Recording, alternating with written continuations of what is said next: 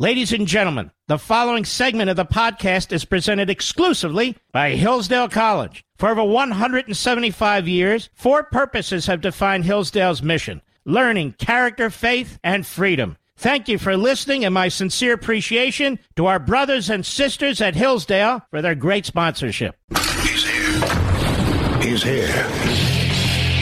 Now, broadcasting from, from the underground command post, deep in the bowels of a hidden bunker, somewhere under the brick and steel of a nondescript building, we've once again made contact with our leader, Mark Levin.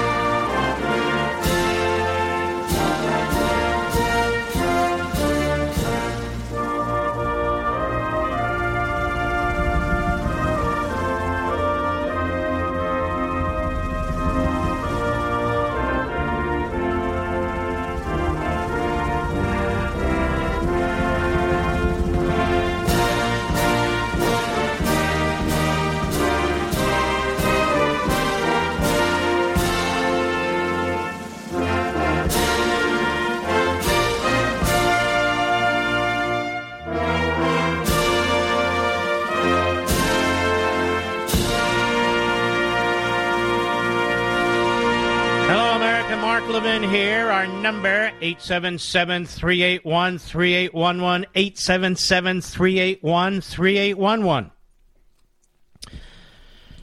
I just want to give credit where credit is due to all the hosts, guests, experts on cable TV, including my colleagues at my favorite cable spot, and all over radio, for reminding the American people that it was nearly five years ago to the day that on this very radio show we revealed that Trump, Trump world, had been or was being spied upon. Actually, none of that happened today, other than Pete Hegseth over the weekend and Hannity. Not a single broadcaster Certainly not at the national level. On cable or conservative talk radio. Bother to go back in history. We're not telling them to go back into ancient history or the Revolutionary period or the Civil War period, just a few years back. When I revealed, just by pulling together the leaks that had been in the media, when I revealed, what was it, March 2nd or 3rd, Mr. Producer?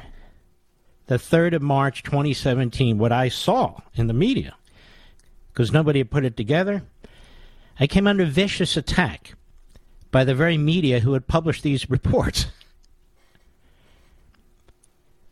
and got no support except from maybe two or three of my colleagues. None. And I went toe to toe with the Associated Press and Reuters. I went toe to toe with CNN and the New York Times and the Washington Post. I went toe to toe with all of them, pretty much alone, and that was okay. Now you see folks all over TV the senators lining up, the congressmen lining up, the commentators from all kinds of backgrounds lining up, telling you they knew it. Or telling you that Bill Barr, when he was Attorney General, said at a hearing that yes, he believes Trump was spied on. Six months after I mentioned this. Six months. The only news outlet that I'm aware of that was interested and even contacted me to discuss this was Fox News Digital. Not Fox News, not Fox Business News, Certainly not CNN or MSNBC. Certainly not the Washington Post or the New. Just them. That's it. Now, why does this matter, you ask? Well, it has nothing to do with me.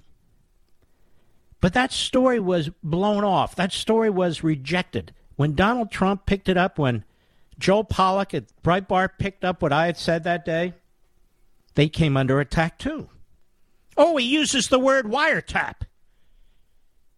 The word wiretap was used because it was in a headline in the New York Times, which they eventually changed when people said, Can you prove a wiretap?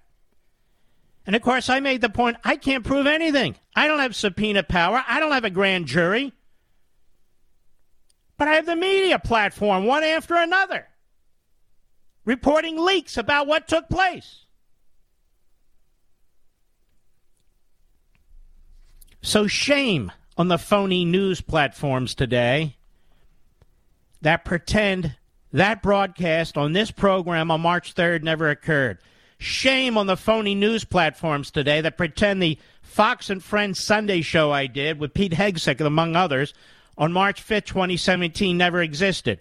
Shame on the phony news platforms that pretend that the next night on Hannity, March 6, 2017, that my discussion of this never existed.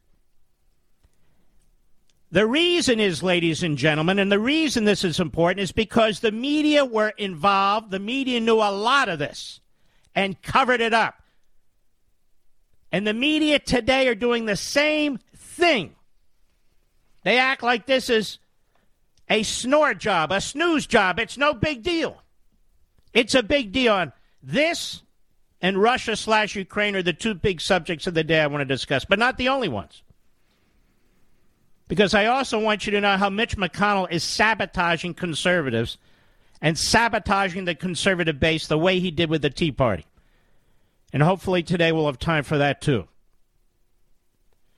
Now, of course, every particular of what Mr. Durham is finding out through his criminal investigation, how could I possibly know that? I didn't do a criminal investigation. I don't have the authority to do a criminal investigation.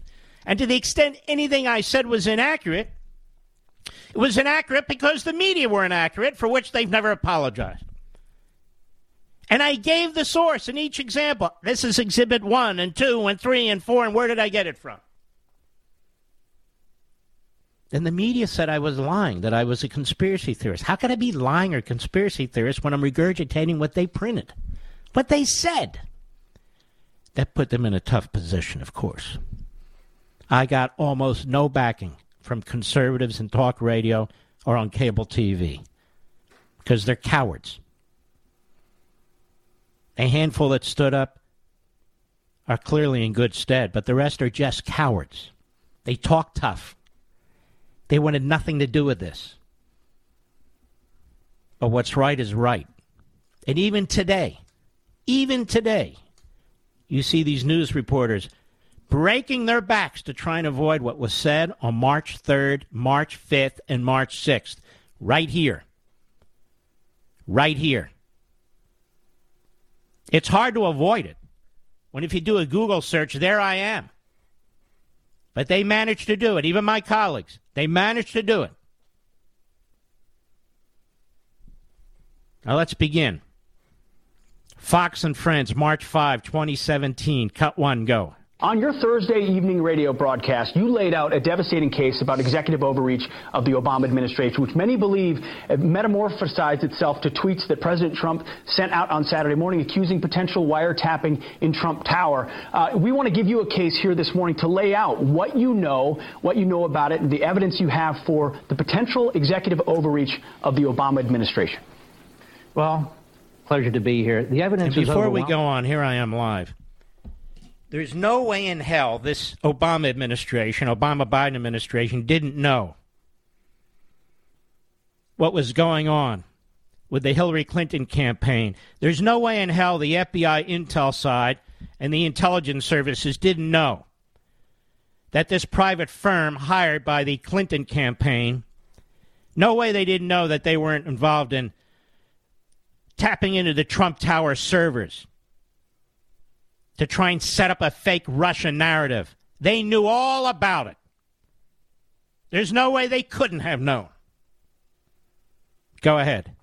President Trump's tweeting. This is about the Obama administration's spying. And the question isn't whether it's spied. We know they went to the FISA court twice. The question is, who did they spy on? The extent of the spying. That is, the Trump campaign, the Trump transition, Trump surrogates. And I want to walk you through this, the American so people. let's stop now because we have a hard break coming up, and I don't want to cut it short. And you'll see how we get into this, and then I want to talk about what Durham has found and what he's pursuing and how he's now accelerating his investigation because people are coming forward. I'll be right back. Mark Levin.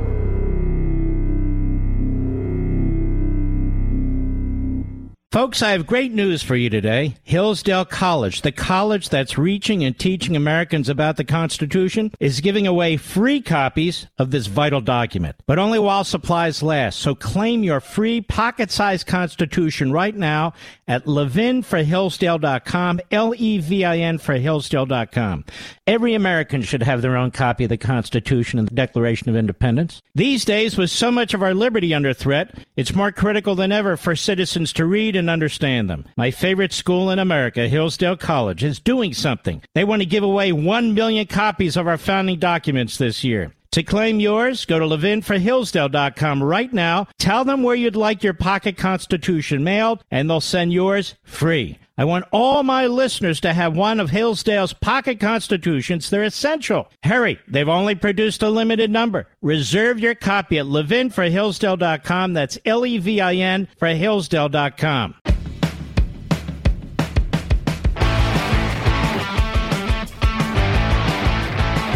Margot Cleveland. It's a pretty good summary at the Federalist. Minus March uh, 2017, of course, but that's been par for the course. Enemies of Donald Trump surveilled the internet traffic at Trump Tower, at his New York City apartment building, and later at the executive office of the President of the United States then fed disinformation about the traffic to intel agencies hoping to frame Trump as a Russian connected stooge. That's her first paragraph. Here I am five years ago, cut to go. Exhibit 1. Exhibit 1. This is all public. Head Street. Two separate sources with links to the counterintelligence community have confirmed that the FBI sought and was granted a Foreign Intelligence Surveillance Act court. This is spying uh, in October, giving counterintelligence permission to examine the activity of, quote, U.S. persons in Donald Trump's campaign with ties to Russia. Let me go on. This isn't me. They say the first FISA request, sources say, named Trump, was denied back in June, denied by the court. Mm-hmm. But the second was drawn more narrowly and was granted in October after evidence was presented of a server possibly related to the Trump campaign and its alleged links to two banks. Now, Sources suggest that a FISA well, let's stop there. The server.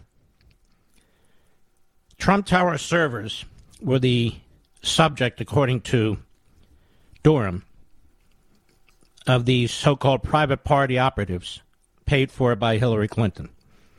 So the newspaper reporter had it partly right, not completely right. But so what? This should have been enough for somebody to investigate. Go ahead. The full content of emails and other related documents that may concern U.S. persons. Now, I know people are hung up with Trump's word wiretapping. Well, how'd they get access to this server information? Does it really matter if it was wiretapping, electronic surveillance, or whatever it was? Exhibit 2, The Guardian, a well known right wing British paper. Here it is. Uh, quote The Guardian has learned the FBI applied for a warrant from the Foreign Intelligence Surveillance Court over the summer in order to monitor four members of the Trump team suspected of irregular contacts with Russian officials. Keep in mind, this is during a presidential election. The sitting president, the incumbent party, is now investigating the presidential candidate of the Republican Party and his campaign to some extent. The FISA court turned down the application asking FBI counterintelligence investigators to narrow its focus. According to one report, the FBI was finally granted a warrant in October. Exhibit 3, McClatchy, another well known right wing newspaper. Here they have the agencies. Headline FBI, five other agencies, five other Obama administration agencies probe possible covert Kremlin aid to Trump.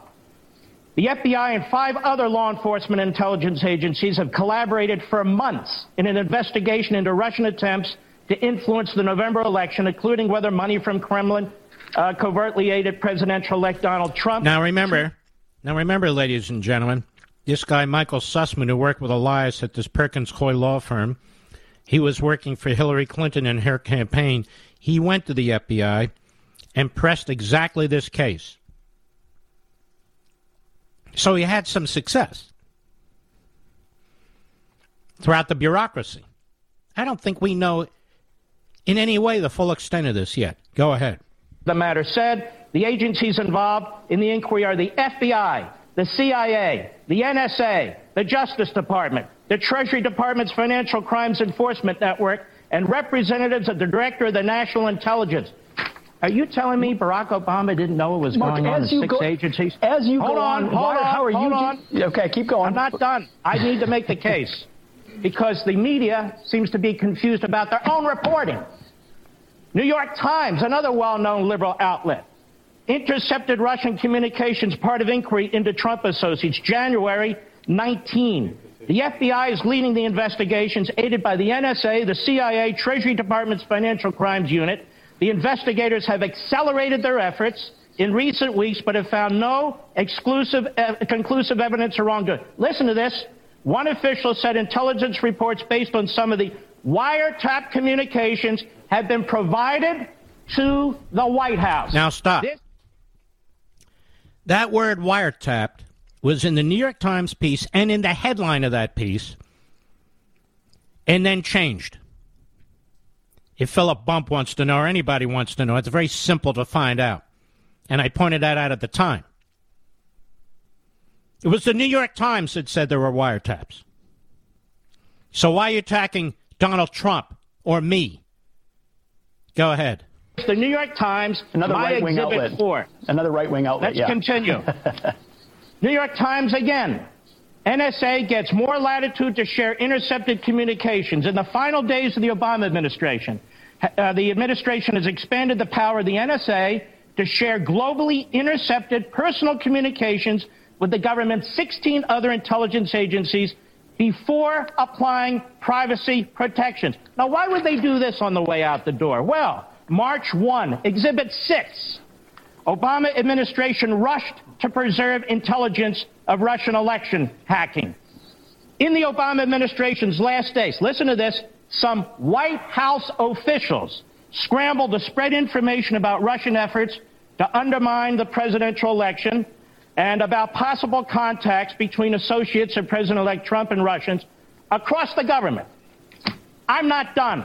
Exhibit 7, New York Times. Flynn is said to have talked to Russians about sanctions Trump took office. Well, where'd they get this information? Well, Mark, you know, the FISA court, they're always monitoring the, uh, the uh, Russian ambassador and so How do we know that? Maybe they are, maybe they're not, but there's an awful lot of other activity. Sure. Here we have Washington Post, one more. Washington Post, March 2nd.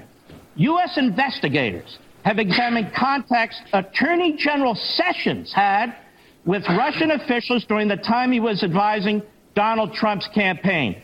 The focus of the U.S. counterintelligence investigation has been on communication between Trump campaign officials mm-hmm. in Russia. Listen to this. The inquiry involving Sessions is examining his contacts while serving as Trump's foreign policy advisor in this the is how spring. they took out Sessions. This is how they got Sessions to recuse. They dragged him into the investigation. More when I return.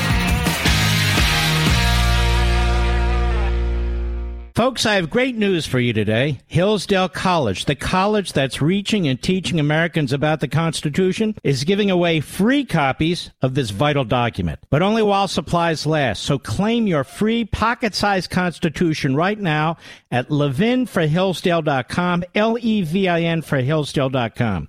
Every American should have their own copy of the Constitution and the Declaration of Independence. These days, with so much of our liberty under threat, it's more critical than ever for citizens to read and understand them. My favorite school in America, Hillsdale College, is doing something. They want to give away 1 million copies of our founding documents this year. To claim yours, go to levinforhillsdale.com right now. Tell them where you'd like your pocket constitution mailed, and they'll send yours free. I want all my listeners to have one of Hillsdale's pocket constitutions. They're essential. Hurry, they've only produced a limited number. Reserve your copy at levinforhillsdale.com. That's L E V I N for Hillsdale.com.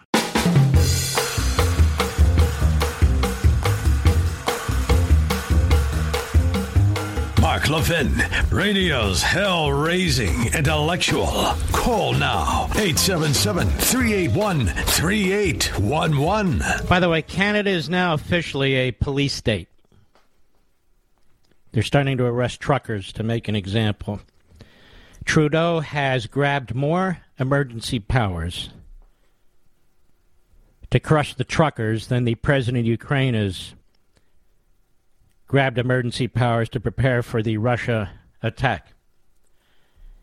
And this is typical, I'm afraid, of, uh, of Western leftists who believe that their people should conform whether their people like it or not. In the name of the people, of course. All right, let's go on. So I continued with the wonderful Pete Hegseth on Fox and Friends Sunday, I think it was. Cut, uh, let's see, cut, Cut two, go. As you do on your yeah. radio program, you lay out a devastating case based on public documents, as you point out, and not right-wing uh, sources, but mainstream left-stream sources. How confident are you that this new this investigation, which was on Russian so-called Russian hacking, but now the White House says this morning will be broadened to looking into executive overreach? How confident Look, are you they clear. will find something there? I don't know, but let, they already found something. The issue isn't whether the Obama administration spied on the Trump campaign or transition or certain of its surrogates. The issue is the extent of it. Mm-hmm. They went into court a second time. They were so aggressive. They waited four or five months. They go back in October, weeks before the general election. They narrow their request. All of a sudden, we have leaks coming out on Flynn. Then we have a, oh, horrible meeting that took place between Sessions and so forth. And I'm telling you, as a former chief of staff to an attorney general of the United States, in the Reagan administration. These are police state tactics. Now, what did Barack Obama know? He knew everything I just read to you apart, apart from one or two articles. You know how I hmm. know?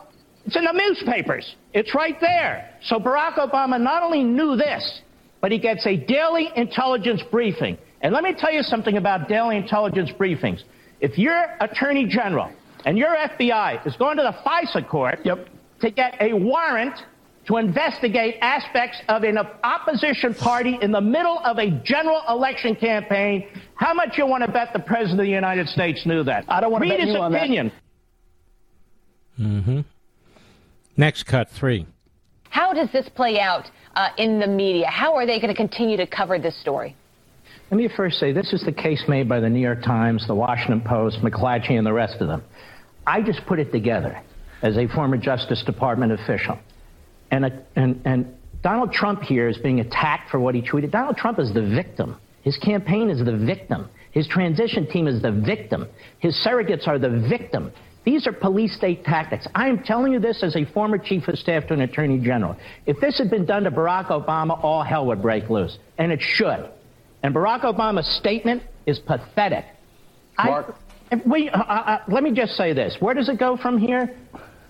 They ought to release both FISA court applications where they sought the warrant. The one in the summer and the one in October. So we know exactly what they were doing. That's number one. Number two, Congress needs to see the daily presidential intelligence briefings over the past year or so. Those are the beginnings of an, a serious investigation. Number three, for the Republicans in Congress, you control the majority. If the Democrats do not want to assist, and they won't, Mm-hmm. because I'm starting to think Chuck Schumer and the others are participating in all this cover up activity, then plow ahead without them. But this is little did I know, although I suspected it. Hillary Clinton and the DNC were up to their eyeballs in this activity. How much you want to bet Pelosi knew about it and Schumer knew about it and the others? Why would the DNC and Hillary Clinton keep it from the leaders of the Democrat Party in the House and the Senate? They wouldn't. Go ahead. We cannot have a sitting presidential administration unleashing six federal agencies, intelligence and law enforcement. I don't mean the president personally sitting there and saying, you know what, Valerie, let's go get them. Obviously, the attorney general and the FBI were involved in this. This is how you get a FISA court application prepared and submitted. Do you, think, do you think, uh, do you think former President Obama was involved in this? And if so, how much was he involved? I'm not Nostradamus here. I just think that we ought to find out. But I, but I will tell you this: he's more involved than he says. I mean, it's his executive branch, it's his Justice Department. Mine's right. the IRS. All of a sudden, the IRS is is targeting American citizens. I don't know anything about it. Uh, we have reporters, including James Rosen in the AP, where where the Obama administration did more investigations of reporters than any administration in American history. They're quite capable of these things. But it doesn't matter. We want to know what took place, and there ought to be public hearings on this stuff, too. I agree with the Democrats. Let's get to the bottom of this. So join me. Join us. This is the public record. Yeah. It's the newspaper of record, the New York Times. Let's go. No, I was way out front on this, was I not? I was just stating what I read. Five years later, they pretend none of this was said, Mr. Producer. None of it. They pretend none of it was said. Media pretend none of it's even going on today because they were participants in this. And then rather than debate me on their own reporting, whether the reporting was accurate with anonymous source. Rather than willingly doing that, this is what happened. Cut five, go. White House officials say that the president's sources were various conservative outlets, most prominently perhaps radio host Mark Levin, who seemed to take three basic chunks of information and combine them into one conspiracy theory of what he calls a silent coup. And on the conservative Breitbart website, which Friday. By the way, Brian Ross is gone and nobody's heard from him since. Go ahead radio talk show host, Mark Levin. Now, the story asserted that Obama has been trying to undermine Trump at every turn. As you can see from the headline, it was inspired by a Thursday night radio segment by conservative talk show host Mark Levin. Apparently, uh, this idea came from right wing radio host and unlicensed gynecologist Mark Levin, who ranted about these wiretaps on his radio show. That show was then written up by Breitbart as Mark Levin to Congress investigate Obama's silent coup. Now, what he doesn't say, of course, and he is a licensed proctologist, by the way. What he doesn't say, of course, is the word wiretaps was in the New York Times piece and in their headline. See, they don't want to debate or discuss what the reporters had said. Go ahead. What does the White House gain by the president of the United by Steve Bannon most likely handing the president of the United States a, a Breitbart, Breitbart article. article. and and and talking about what a rabid right-wing talk show host uh, has been theorizing? See, Joe and I love each other. And by the way, Breitbart, congratulations to them and Joel. They had guts. They saw what I was saying was correct, and they added additional information. Now, National Public Radio. Go ahead. With uh, firebrand conservative radio host Mark Levin. Uh, briefly, for people who don't know, who is he? He's uh, got quite a following, and he's not just a conservative figure, but often espousing relatively radical positions about the need to uh, reinvent the Constitution and the government and ways in which we think about society. The notion that Mark Levin is a news outlet. It's, it's not the New York Times. It's not the Washington Post. It's not the Wall Street Journal. It's not the And LA the hilarity here is he's gone too. But even more, he's citing papers in some cases that I cited for the information that I that I, that I shared with you. Go ahead major news network is Mark Levin, a guy who, you know, I know what talk radio guys do, on left and right, mostly on right. They rile, rile people up with outrageous charges, and nobody keeps count of them. But here's the President of the United States getting his information from these people. No, he didn't get his information from these people. Again, these were in public reports. Go ahead. Suggesting President Obama has committed a crime seems pretty thin. The detailed speculation from How a did this Brit get into the country? And he's still here. Still here. Go ahead. Talk show host like Mark Levin. Okay. I think All we right, can now. Thank you. 60 Minutes, October 26, 2020.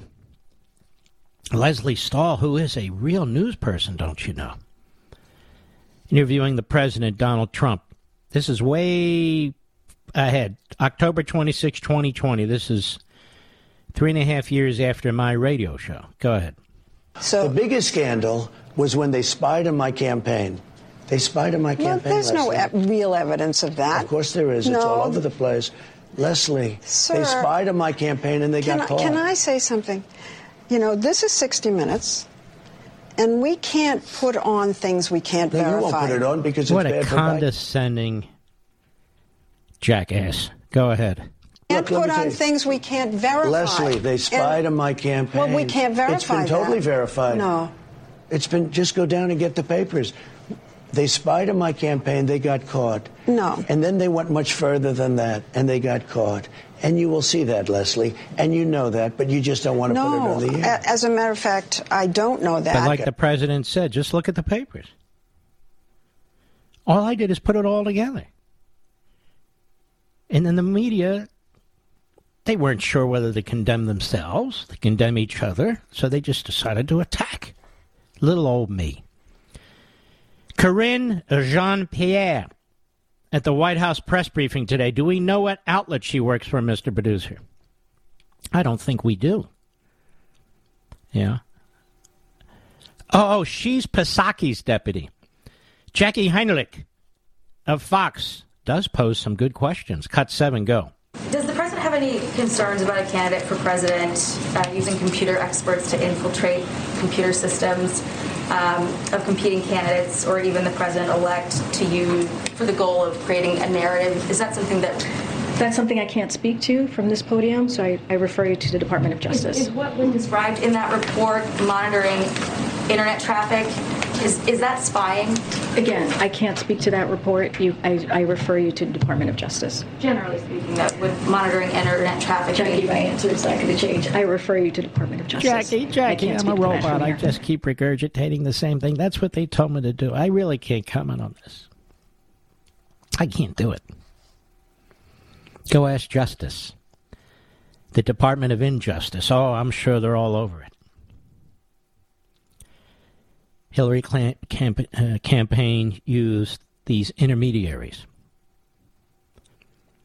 on the Trump Tower servers and beyond that, ladies and gentlemen. Remember early on you heard me read from an article that talked about two servers in Trump Tower? That reporter was pretty close. When we come back, I will give you a little bit more detail so you fully understand what it is that Durham has found and what he's pursuing. I'll be right back. Mark Levin.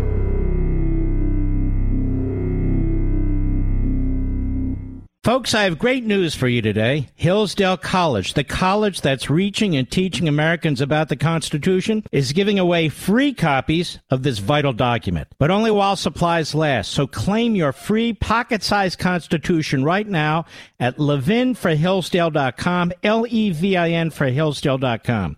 Every American should have their own copy of the Constitution and the Declaration of Independence. These days, with so much of our liberty under threat, it's more critical than ever for citizens to read and understand them. My favorite school in America, Hillsdale College, is doing something. They want to give away 1 million copies of our founding documents this year. To claim yours, go to levinforhillsdale.com right now. Tell them where you'd like your pocket constitution mailed, and they'll send yours free. I want all my listeners to have one of Hillsdale's pocket constitutions. They're essential. Hurry, they've only produced a limited number. Reserve your copy at levinforhillsdale.com. That's L E V I N for Hillsdale.com.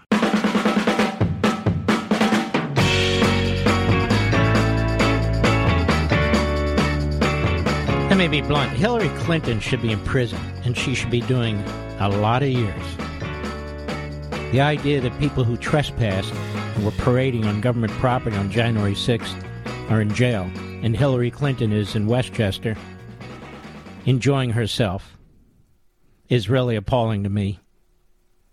It's disgusting. Yet this is the situation. Well, the Russia files in America the Russophiles.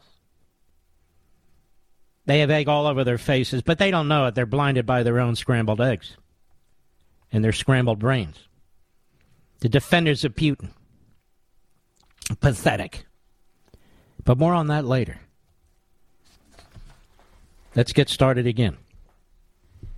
Margaret Cleveland, the Federalist, A tangential filing on Friday in the criminal case against former Hillary Clinton campaign lawyer Michael Sussmann revealed these new details uncovered by special counsel John Durham's investigation. What details? Enemies of Trump surveilled the internet traffic at Trump Tower, at his New York City apartment building, and later at the executive office of the President of the United States in order to feed disinformation to the intelligence agencies which ran with it. How do we know? You heard what I said five years ago. The revelation came in the middle of a 13 page motion Durham's prosecutors filed in the criminal case against Sussmann. The special counsel's office charged Sussmann in September 2021 in a one count indictment of lying to James Baker during a meeting. that He was the general counsel of the FBI. In the weeks leading up to the 2016 election, this is an insurrection, ladies and gentlemen. That's what it was. During Sussmann's September 19, 2016 meeting with Baker, he allegedly provided the FBI general counsel information that purported to show the existence of a secret communication channel between the Trump organization and the Russian Alfa Bank. The indictment charged that Sussmann told Baker during that meeting he was not working on behalf of any client, when according to the indictment, he was actually acting on behalf, quote, of a U.S. technology industry executive at a U.S. internet company, unquote, later identified as Rodney Joffe and the Hillary Clinton presidential campaign. While the special counsel's indictment of the Clinton campaign lawyer was by itself huge news, the details, Durham sprinkled throughout the 27 pages of the talking indictment, suggest even more uh, uh, uh, bombshells are to come. Those allegations suggest quote, a scandal much deeper than merely Sussmann's role in a second Russian hoax, a scandal that entangles the Clinton campaign, multiple internet companies, two federally funded university researchers, and a complicit media, unquote. right, Philip Bump? We'll get to you later.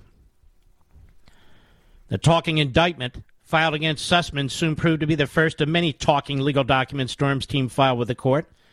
Little more than a month after charging Sussmann, Durham filed a response to Sussmann's motion for a bill of particulars, a motion that asked the court to order to provide more details about his alleged crime. So he did. A discovery update filed in late January added even more texture to the charge against Sussmann and the broader investigation. Durham exposed even more intrigue in the clarification to the discovery update he filed a few days later. In Friday's motion, formally a motion to inquire into potential conflicts of interest, Durham continued providing the public an update on select portions of the special counsel's probe. Now, why did he file a motion on a potential conflict of interest? Quote The special counsel's office opened the motion by explaining it believes Sussmann's current counsel, Latham and Watkins, may have potential conflicts of interest that could affect its representation of Sussmann. Those potential conflicts likely could be addressed with a knowing and voluntary waiver by the defendant upon consultation with conflict free counsel. In other words, this counsel is either representing somebody else involved in this matter. Uh, well, that's got to be the reason.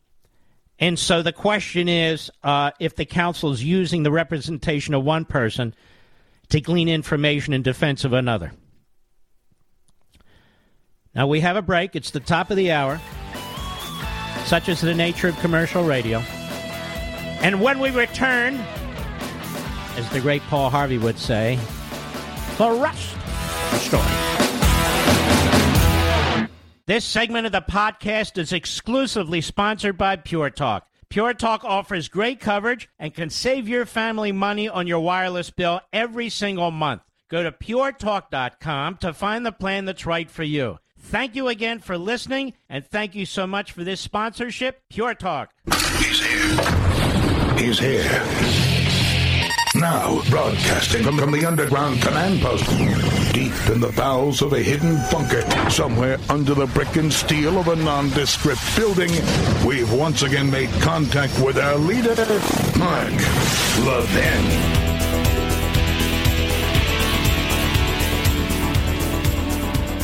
All right, folks, let's jump right back into this. Lots to cover, and you're at the right place at the right time. So let's continue. Obtaining an on the record waiver for Sussmann of any conflict of interest with the lawyer would limit Sussmann's ability to later challenge any conviction, whether following a plea agreement or a jury verdict. The court will likely grant that motion to ensure both that any waiver of the conflict is knowing and voluntary, and to ensure Sussmann cannot later attempt to overturn any conviction based on the conflicts with his lawyer. It is what followed in the next 12 pages, however, and not the mundane minutiae of this motion, that proved explosive. In explaining the potential conflicts of interest, Sussmann's Latham and Watkins attorneys possibly had, Durham explained much more of the Get Trump plot. To explain the potential conflicts, Durham began with the charge, noting as factual background, quote unquote, that Sussmann, while serving as counsel to the Clinton campaign, met with FBI General Counsel Baker at FBI headquarters and provided Baker, quote, purported data and white papers, unquote, that allegedly demonstrated a covert communications channel between the Trump organization and a Russian based bank, that Alfa Bank. The motion then reiterated the indictment's allegations that beginning in approximately July 2016, Joffe, that's this internet guy, worked with Sussmann, the opposition research firm Fusion GPS, and numerous cyber researchers, I'm quoting now, and employees at multiple internet companies to assemble the purported data and white papers, unquote. Quote, in connection with these efforts, continued the motion, Joffe exploited his access to non-public and or proprietary internet data. Joffe would then task researchers at Georgia Tech to mine internet data to establish an inference and narrative tying then candidate Trump to Russia with Joffe indicating that he was seeking to please certain VIPs, referring to individuals with the Clinton campaign and Sussmann's law firm at the time, Perkins Coie. All roads go through this guy, Mark Elias, and this law firm. I've been telling you about this for months. This guy, Elias, and so forth, Perkins Coie. I don't know what Elias knew, but he ought to be questioned. Friday's motion then, for the first time, revealed that the internet data Joffe and his associates exploited – was domain name system DNS, internet traffic pertaining to a particular healthcare provider, Trump Tower, Donald Trump's Central Park West apartment building, and the executive office of the president. In other words, let me help. They tapped into the data in his computers at Trump Tower, Donald Trump's Central Park West apartment building, and the office of the President of the United States. And I don't know who this healthcare provider is, but perhaps his doctor, for all I know. All paid for by Hillary Clinton and the DNC. The motion further stressed that Joffe's internet company had come to access and maintain dedicated servers for the executive office of the president as part of a sensitive arrangement whereby it provided DNS resolution services to the executive office of the president. In other words, it was a federal contractor with the executive office of the president. And it used that role to tap into Trump's information. And most of this is being ignored by the media today. Most of it. Joffe and his associates, the motion claimed, exploited this arrangement by mining the executive office of the president's DNS traffic and other data for the purpose of gathering derogatory information about Donald Trump. You can't tell me, folks, that the FBI and the intel agencies didn't know this. According to the motion, because remember, they had their own thing going on at the same time trying to take Trump out. According to the motion, Joffe did more than have his associates mine internet traffic at Trump Tower, Trump's residential apartment building, and the executive office of the President of the United States. He gave that data to Sussmann, who provided it to the CIA during a February 9, 2017 meeting.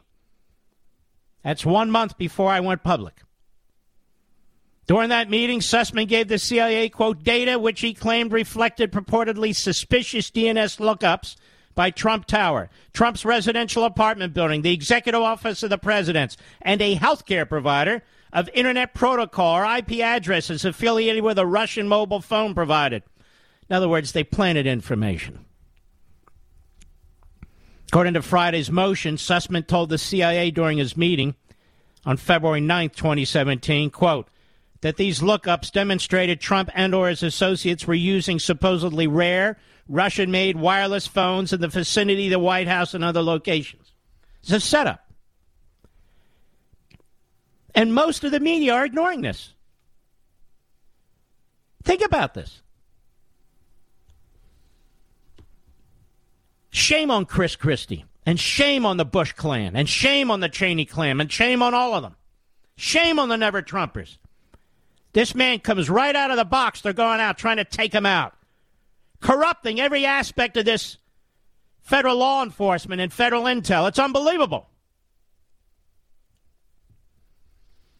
Not only was there no support for these allegations, the motion explained, but the special counsel's office obtained more complete DNS data from the company that assisted Joffe. And why didn't the special counsel's office say anything about it?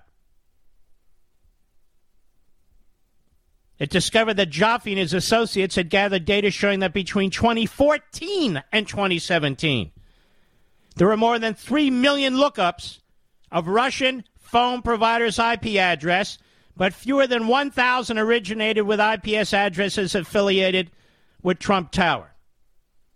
Additionally, the data assembled by Joffe and his associates showed the DNS lookups involving the executive office of the president and the Russian cell phone provider began at least as early as 2014. That is, during the Obama administration and years before Trump took office. The data shared with the FBI, however, omitted both of these details. Omitted the details. Sussmann also allegedly told the CIA he was not acting on behalf of any client when, according to Durham, he was in fact working for Joffe. This revelation is huge. It means Joffe had data that disproved the very theory Sussmann peddled to the CIA about Trump or his associates. Using supposedly rare Russian made wireless phones in the vicinity of the White House and other locations. Further, the CIA received only the misleading data and not the full analysis Joffe had commissioned. Two added details confirm the significance of this revelation. First, shortly after news of the Sussmann indictment broke, and while the press remained hyper focused on the Alfa Bank angle, that Trump was getting special favors in communicating with Alfa Bank in, in Russia, the New York Times gave Sussmann's team an assist in getting ahead of the news by casually reporting about the targeting of Trump with DNS lookups. Charlie Savage and Adam Goldman reported for the Times since September 30, 2021 as follows. The Alfa Bank suspicions were only half of what the researchers sought to bring to the government's attention, according to several people familiar with the matter. Their other set of concerns centered on data that a YotaPhone, a Russian made smartphone rarely seen in the United States, had been used from networks serving the White House, Trump Tower, and Spectrum Health, a Michigan hospital company whose server had also interacted excuse me, interacted with the Trump server, according to the Times. And the headline of their article was Trump server mystery produces fresh conflict. Now, why is that big deal?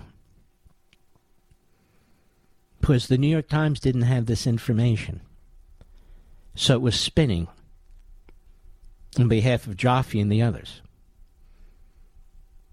What was Trump and his people? What were they doing with the YotaPhone and this information? They weren't doing anything with a YotaPhone or any information. They reported Mr. Sussmann relayed their YotaPhone findings to counter intel officials at the CIA in February 2017, the people said. It's not clear whether the government ever investigated them. And it goes on. Now, ladies and gentlemen, this is a grave threat to our republic. This is a grave, grave threat to our republic, what took place here. We don't need the meeting, the Democrats telling us that January 6th was an insurrection when it wasn't. We don't need the phonies and the frauds and the fools and the and the buffoons in the media telling us anything. They participated in this. And as I speak, they're participating in a cover up by barely noting this, barely reporting it, pushing it to the back pages.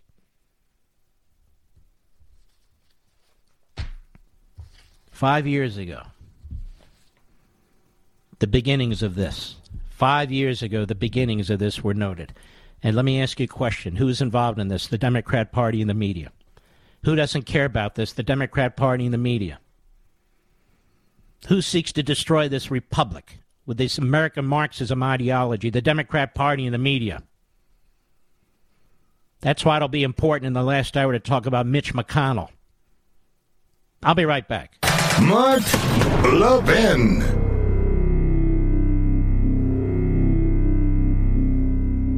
All right, here's the deal. I've been telling you for a couple years now to switch to Pure Talk, and thousands of you have. Let's hear from one of those happy customers. Here's a note from Robert of Mifflinburg, Pennsylvania. I was a 20 year customer of Verizon that needed to upgrade my iPhone 7. I checked my Verizon deals and even spoke with a rep, but wasn't impressed with the offers they were giving, especially being a 20 year customer. I heard about Pure Talk on the Mark Levin show and checked it out. I was really happy with the deal I found, but still nervous about going to a new carrier carrier. Ultimately, I kicked Verizon to the curb and couldn't be happier with Pure Talk service. I saved $300 on my new phone, got 15 gigs more a month on my plan that costs less. I personally couldn't be happier since switching to Pure Talk. Well, friends, stop being scared. From your cell phone, dial pound 250, say Mark Levin, and this month you'll save an additional 25% for your first three months. Or just go to puretalk.com and enter promo code Mark Levin and save today.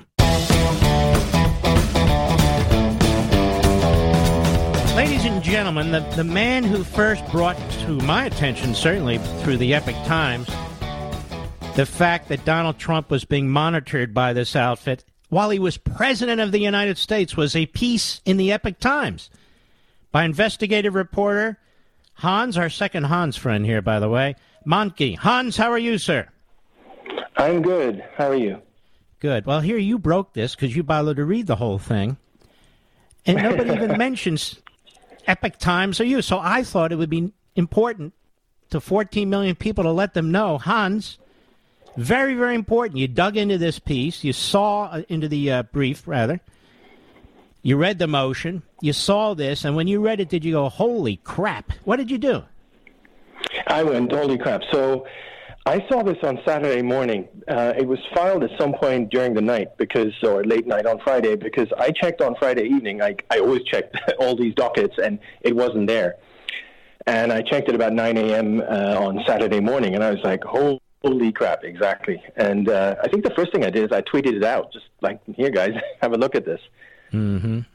And I noticed other people then piggybacked it and were pushing it up, pushing it up. Now you see the stories that are basically replicating what you tweeted, and it, which is good. That means it's getting out there without attribution, which is bad. I'm a I'm a real stickler for this. Now that said, yeah, I know it's ridiculous, isn't it? And now now uh, that said, the big media, the phony media, they're either downplaying it, you know, pushing it to the back pages like they did the Holocaust way back when, but pushing it to the back pages or completely ignoring it. Is it because of their ideology? Is it because they were participants in so many ways? What What do you think it is? I think it's probably a combination of those things. I guess uh, you and your uh, audience saw that the Washington Post just put out a piece, which is, I think, the first of the mainstream media that put out a piece yeah. on this. Um, but it's pushing back. What they're saying is that, oh, this this was not the spying incident that Trump talked about five years ago. Was, this was a different mm-hmm. spying incident, you know, as if mm-hmm. that makes it any better. Yeah, this guy uh, Philly Bump, we we mock him all the time. I'm there, right in the second or third paragraph. It's such a joke. Uh, the primary rationale for Trump's tweet, it seems, was a story published by Breitbart News that attempted to summarize a broadcast by right wing radio. Why am I right wing, Hans? I believe in the Constitution. Does that make me right wing? I don't think so. I keep I keep getting called the same. Right wing radio host Mark Levin as a way, and then he goes on and on and on in incoherent, barely literate gibberish to try and undo the seriousness of this. I mean, I couldn't even finish it. Could you? Well, no, you probably I had. Finished it. I actually I looked at his tweets, which are probably even worse. But yeah. I mean, this guy, it's it's like it's like the people in jail on January 6th, and I want to discuss that with you very briefly too, very quickly. There are a lot of people in jail right now who shouldn't be in jail. We're not talking about violent offenders. We're talking about people who trespassed and were parading while Hillary Clinton is out there enjoying herself. These people are trying to get a trial date. And if you dare to bring that up, you're obviously part of a white supremacist militia group that supports violence. Now, the Epoch Times is a wonderful uh, news source, I think. Is this why the Epoch Times came to be and why somebody like you is attracted to it to really push back against this sort of thing? Yeah, I was attracted to it before I wrote for them, but uh, and I was attracted to them for exactly that reason. They just told it like it was, the good, the bad, and it's it's just in there. And we have a story coming out tonight, uh, kind of a follow up on this, which talks about the national security implications of of uh, what Durham has revealed. And this is a big deal, isn't it? Really big deal. Well, you got this guy Joff, Rodney Joff, who uh, had all this access and he's got a bit of a checkered history. And you just kind of wonder, why did this guy have all this access? And then, of course, he went, well, via Michael Sussmann, Hillary Clinton's lawyer, he went to the FBI, he went to the CIA. Um, why didn't anyone kind of raise a flag, like a red flag? Hey, uh, why, why do we have this private individual able to monitor the president's internet traffic? The FBI and the CIA had to know a hell of a lot more than they've let on. Don't you agree? That's my view as an old justice guy. No, absolutely. When um, so the indictment tells us that um, the information that was brought to the CIA, unlike the one that was brought to the FBI, included details of Trump's internet traffic while he was in the White House. So that's obviously the new thing here. Mm-hmm. So they must have not taken very long to figure out how it is that Sussmann would know that. Um, because, well, they knew who was supplying the White House with these DNS services, and that was Joffe. And, you know, I'm, I'm sure they pieced it together very, very quickly. Not to be a conspiracy theorist, of course, by reading actual newspaper accounts to the American people, but let me ask you this.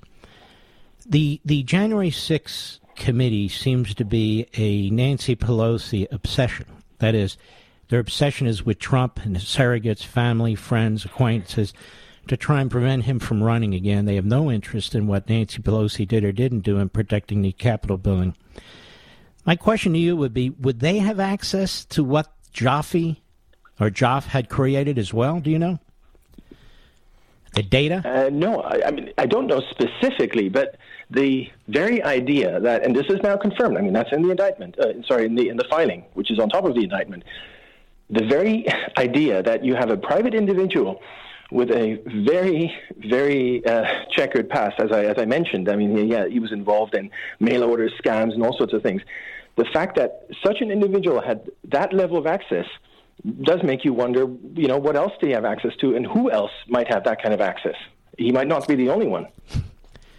I'm just thinking this committee, which is subpoenaing everything and everyone, um, if it wanted to get additional access and it knows about data that involves internet traffic and the President of the United States and so forth, they may want to look at that. And that would be a problem, I think, because they, it, first of all, it shouldn't exist. And secondly, uh, I don't know what their oversight responsibilities are in terms of uh, writing legislation. Maybe I'm going a step too far, but I just don't trust these people anymore, Hans. I just don't trust them. Anyway, you keep going down to that courthouse or however you do it. You keep reading these motions because you found this gem in there. You were the first. And that's Hans Thanks, And Hans works for a wonderful outlet, the Epoch Times. He's an investigative reporter. Keep it up, buddy. Thanks, Mark. There he goes. Now I know two Hanses, Mr. Producer. And they're both excellent. I'll be right back. Inflation under our current administration is at 40 year highs. Everything's more expensive cars, gas, groceries, housing, cost of living increases are bankrupting Americans, which is why you need to find areas in your life where you can actually save money. And your wireless bill is one of them. Verizon, AT&T, and T-Mobile all overcharge you for the same service you could be getting from Pure Talk at a fraction of the cost. That's why I'm a customer and why you should be one too. And listen to this. The more lines you have, the more you save. Right now you can get four lines, talk, text, and data for just 64 bucks. That's not per line, that's total, which is how the average family is saving over $800 a year. Find out how much you can save. So do this. Go to puretalk.com, find the plan that's right for you, find the phone that's right for you, or just bring your own. Then this month only, enter promo code Levin Podcast, and you'll save an additional 25% off your first three months. That's puretalk.com, promo code Levin, L E V I N, podcast.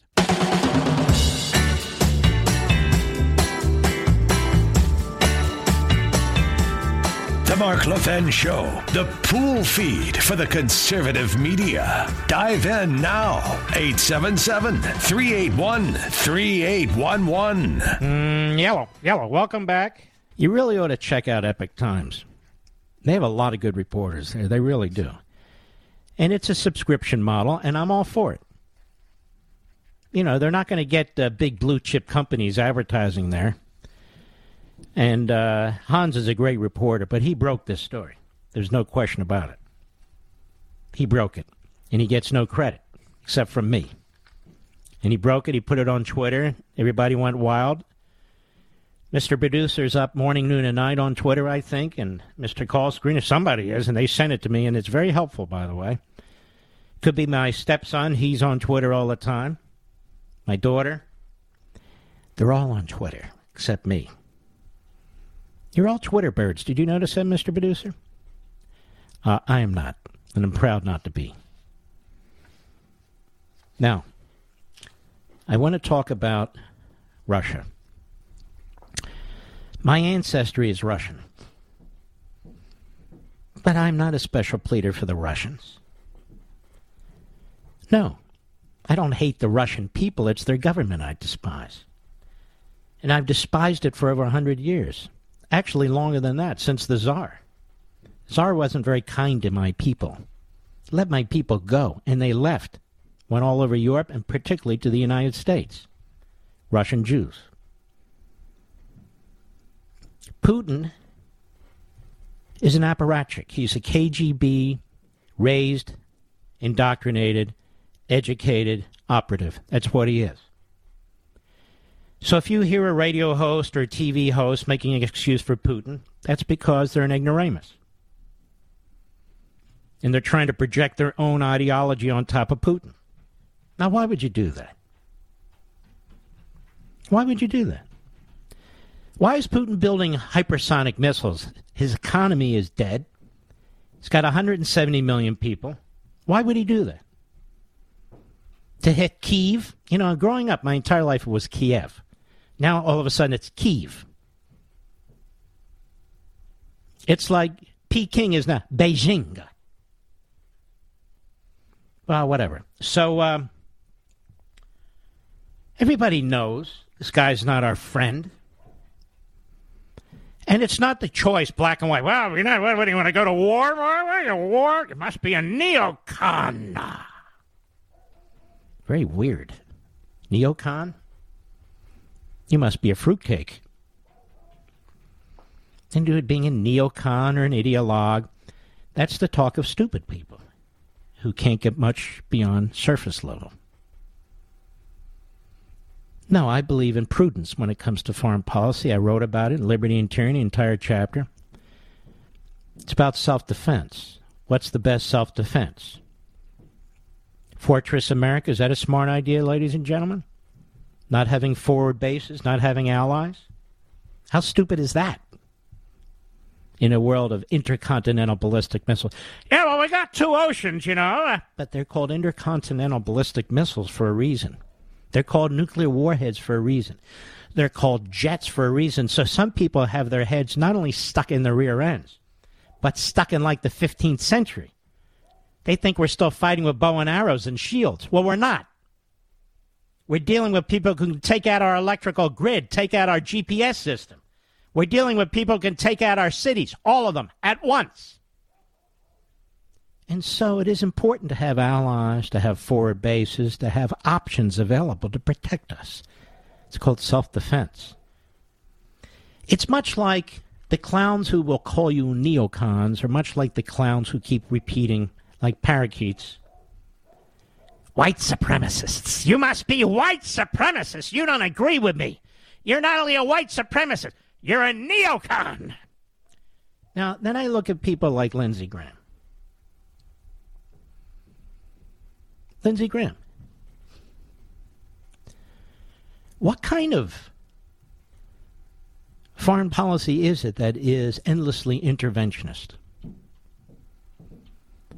Endlessly interventionist. It's foolish. It's buffoonish. And um, and some of the others. I mean, uh, you can wear a country out. You can wear out a country's resolve. You can wear out a country's resources. You can wear out the people. So you're not prioritizing enough when it comes to countries. But Russia is an enemy. Didn't have to be an enemy. Soviet Union collapsed. We did everything we could to build an alliance with it. The captive nations, that's what they were always called, broke away, the Baltic states, the other nations. The main one being Ukraine. Ukraine. Ukraine was never owned by Russia.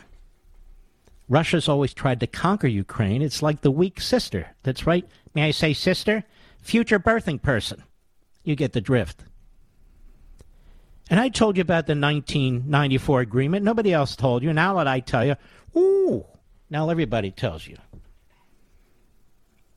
The Budapest Agreement. They gave up their nukes for security, and now they don't have either. That's a lesson. They gave up their nukes to the Russians for security. The Russians, we the Americans, the Brits, and the Ukrainians signed this memorandum of agreement. That Ukraine's sovereignty will not only be acknowledged, but will be protected. Much like the communist regime in Peking, Beijing, with Xi, in which they broke their agreement with the Brits when it came to Hong Kong. Hong Kong, as we knew it, no longer exists, if you can believe that. That beautiful, tiny little speck, which was a center for free market capitalism and growth, and it was a magnificent democracy, is uh, is no more. And now they have their sights on Taiwan. So, um, so I would ask the, what should we call them? Let's see, what should we call them? I think we should call them the uh, the neo-communists, maybe, because their positions are very much in line with the with the enemy. But I don't know. I would ask them, where do we draw the line? And I'll say what I've always said. How many wars have started in Lawrence, Kansas? How many world wars have started in Lawrence, Kansas? They're 7,000 miles away. What do we have to do with them? Our new friends, the Ukrainians, what do they have to do with us? And, and the Middle East, what are we doing there? Because they hate us in the Middle East. They want to kill us. Remember 9 11? They were 7,000 miles away. Somehow they hit us. They hit us. Well, we provoked them, you know. It was, it was our fault. It was uh, America, the white supremacists, the neocons. You have to dismiss these people. They're nuts. History doesn't bear out anything they say. And the more dangerous the world gets, the more foolish it is to have forward America. I'm talking about foreign policy here. We should have our sovereignty and our borders and so forth and so on. How many of you want to give Guam away? Guam is an American territory. How many of you want to give Puerto Rico away? Puerto Rico is an American territory. How many of you want to give, uh, what is it, St. Thomas, Virgin Islands away? That's an American territory. And I can go on and on and on. How many bases do you want to give away? NATO, Europe. We don't have a role there? Well, ask the families of all the men who died there in World War I and World War II, who are buried there. If we should just pull out and leave it to the Russians and the Chinese and so forth. It's like our energy policy. We have unilaterally given up the strongest position in energy on the face of the planet. We were energy independent, something we've tried to be for half a century. And comes Mr. Schmo, he comes in, kills our energy industry, and strengthens our enemies.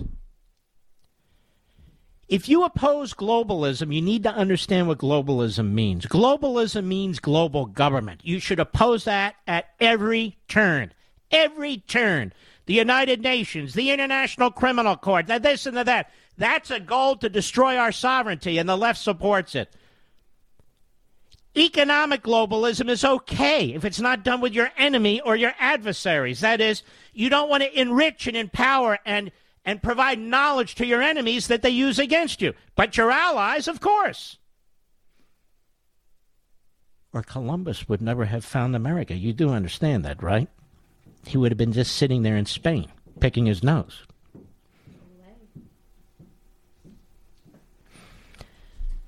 My wife is in the peanut gallery right now. She is beautiful. You're my Valentine. Ah, happy Valentine's, sweetie. I you, and I love you too. I'll be right back. Mark Levin.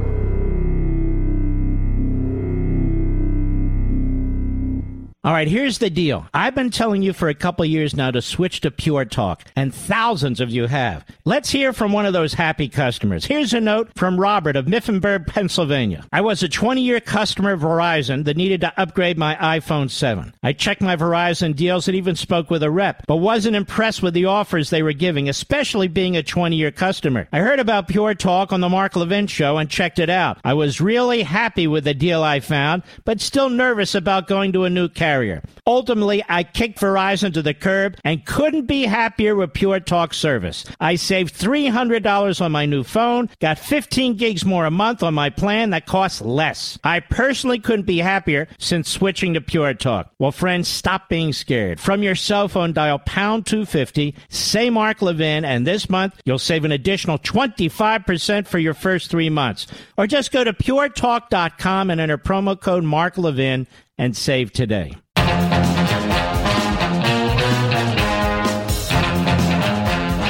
Well, I did watch part of the Super Bowl, and you know what? It was a good game, Mr. Producer. Did you watch? Excuse me. I was setting you up. Did you watch that, or did you watch my rerun? exactly. What? Anyway, so, um, no, I watched the game.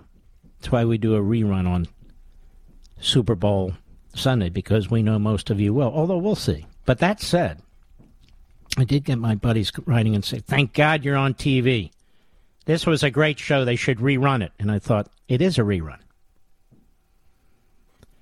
Uh, but that aside, obviously they were drinking heavily.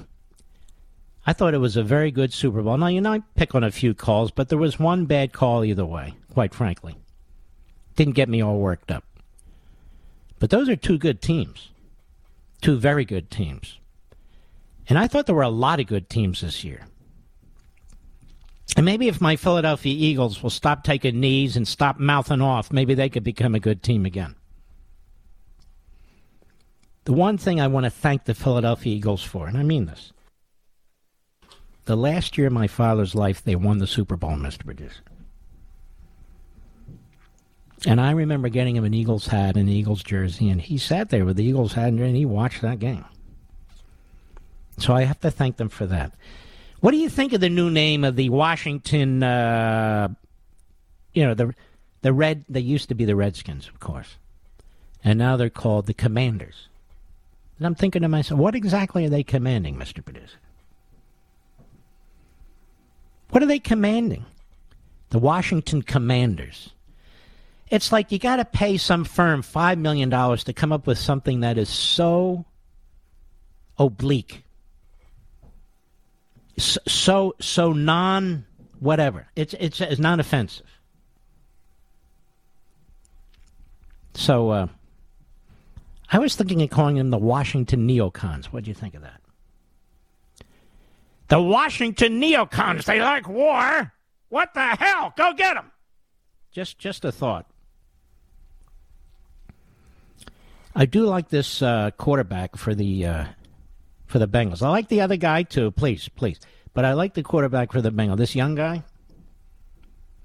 He's really good. I never heard of him before, you know, some time ago, but he's uh he was very poised considering how young he is. Joe Burrow, of course. But I like the coach for the LA Rams. I know both coaches are 36 years old. And by the way, I want to tell Joe Biden, who's very upset about the coaching situation in the NFL, that there's not enough uh, African Americans. I want to tell him this. Maybe, maybe not. But I do know this. There are more African American coaches in the National Football League than there are African American committee chairmen in the Democrat controlled Senate. This I know. I'll be right back.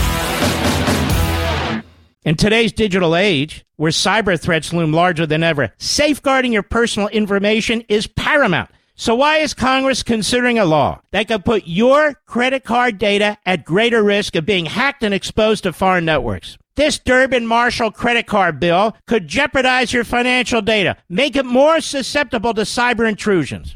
It's a controversial bill that proposes a shift in billions of dollars worth of consumer transactions to payment networks that lack the robust security measures consumers rely on. Who could possibly want that? Well, the answer woke corporate megastores seeking to inflate their multi billion dollar profit margins. The Durbin Marshall credit card bill will undermine our safe and convenient payment systems and endanger your data security. It's time to take a stand. Visit electronicpaymentscoalition.org. Make your voice heard. Tell your senators to oppose the radical Durbin Marshall credit card bill, paid for by the Electronic Payments Coalition. He's here. He's here. Now, broadcasting from, the underground command post, deep in the bowels of a hidden bunker, somewhere under the brick and steel of a nondescript building, we've once again made contact with our leader, Mark Levin.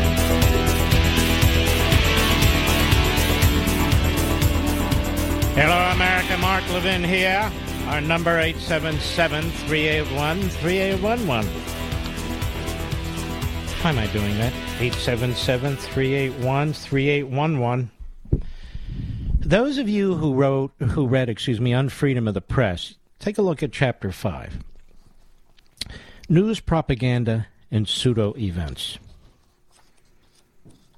Russia collusion was a pseudo event from which propaganda was spewed.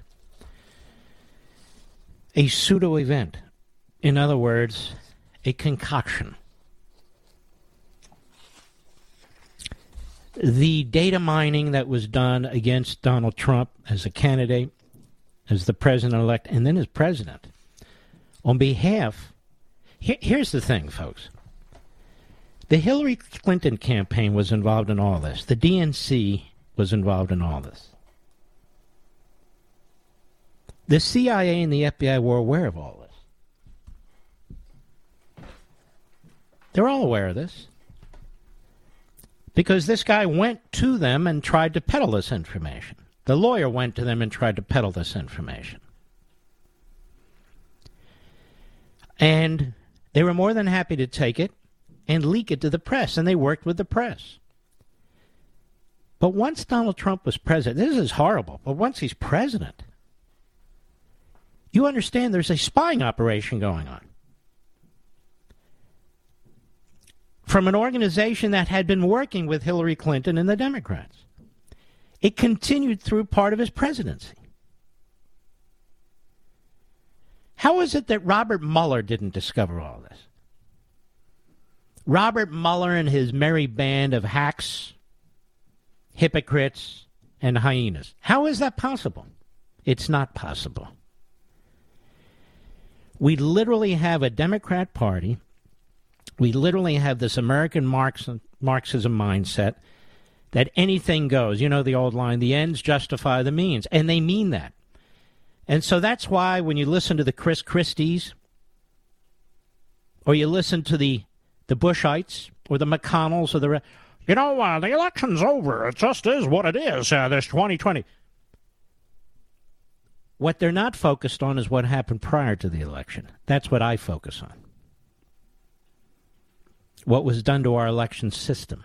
These are the same people.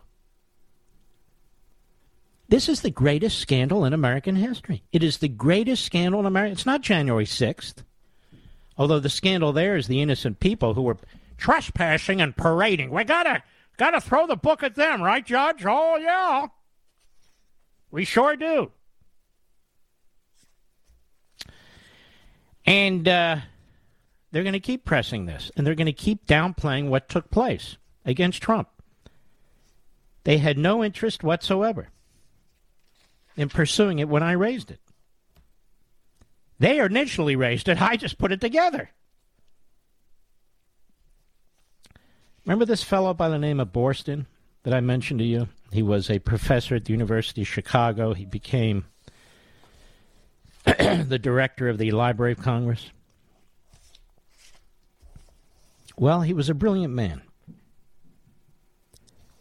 Brilliant man. And he wrote in 1961 a book called The Image A Guide to Pseudo Events in America. And I've mentioned this, but it's worth reiterating.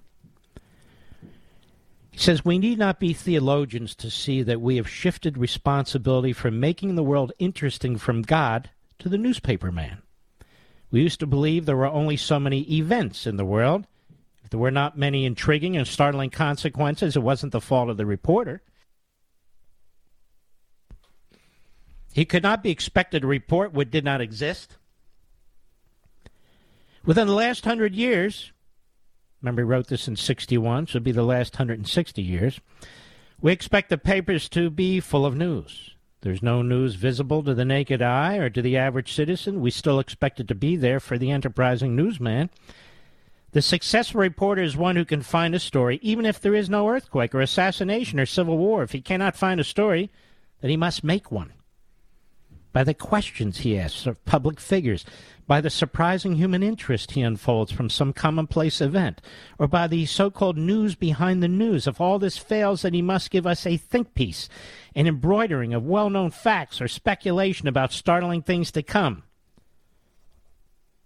He called this synthetic novelty, which has flooded our experience, that being pseudo events phony events, concocted, manufactured events.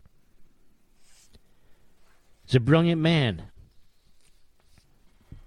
But the modern press has taken it a step further, ladies and gentlemen. As I point out in another chapter of this book. Pseudo events and propaganda on behalf of what? Advocacy. Advocating for what? This American Marxist ideology. American Marxist, not purely Marxist, American Marxist ideology with the general application of the fundamentals. The centralization of government, whether it's health care, the open borders, the endless spending, taxation, regulation, climate change, and on and on and on it goes. That's what they support. And you and I have realized this, and we fight this. And, and at various times over the last quarter century or so, you and I have risen up, millions of us. The Reagan Revolution, the Tea Party movement, the Trump Revolution, and what is to become the next revolution? To push back against this, to try and get our country back. And we face a 24 7 enemy in these American Marxist movement, whether it's critical race theory, transgenderism as an ideology, open borders and LatCrit, phony climate change, a war, degrowth against our economic system. Look now. There's degrowth. It's happening now. Degrowth. Degrowth. You're poorer today than you were a year ago. That's inflation. Degrowth. Attacking our own energy system from within. That's degrowth. The lack of parts, the lack of uh, computer chips for our automobiles, that's degrowth. And the failure to do anything about it. We know what we're facing. But it's not just the American Marxist movement, it's the saboteurs within the Republican Party. And these saboteurs, many of them are in the United States Congress. and one of them is Mitch McConnell. What exactly does Mitch McConnell stand for other than Mitch McConnell? Mitch McConnell was not a Reagan guy, he was a Ford guy. Mitch McConnell did not support the Tea Party, he fought it. Mitch McConnell did not support the Trump movement, he fought it, undermined it. And Mitch McConnell doesn't support the rising power of the grassroots right now. And there's a long, long piece here that's been written about Mitch McConnell, DNYOZ or whatever the hell it is, but it's very good. Inside McConnell's campaign to take back the Senate and thwart Trump. Phoenix, Arizona. For more than a year, former President Trump has berated Governor Doug Ducey of Arizona, savaging him for refusing to overturn the state's presidential results and vowing to oppose him should he run for the Senate this year. That's not exactly what Trump has done, but got, it's too long to correct everything. In early December, though, Mr. Ducey received a fair, friendlier message from another former Republican president. At a golf tournament luncheon, George W. Bush encouraged him to run against Senator Mark Kelly, a Democrat, suggesting the Republican Party needs more figures like Mr. Ducey to step forward.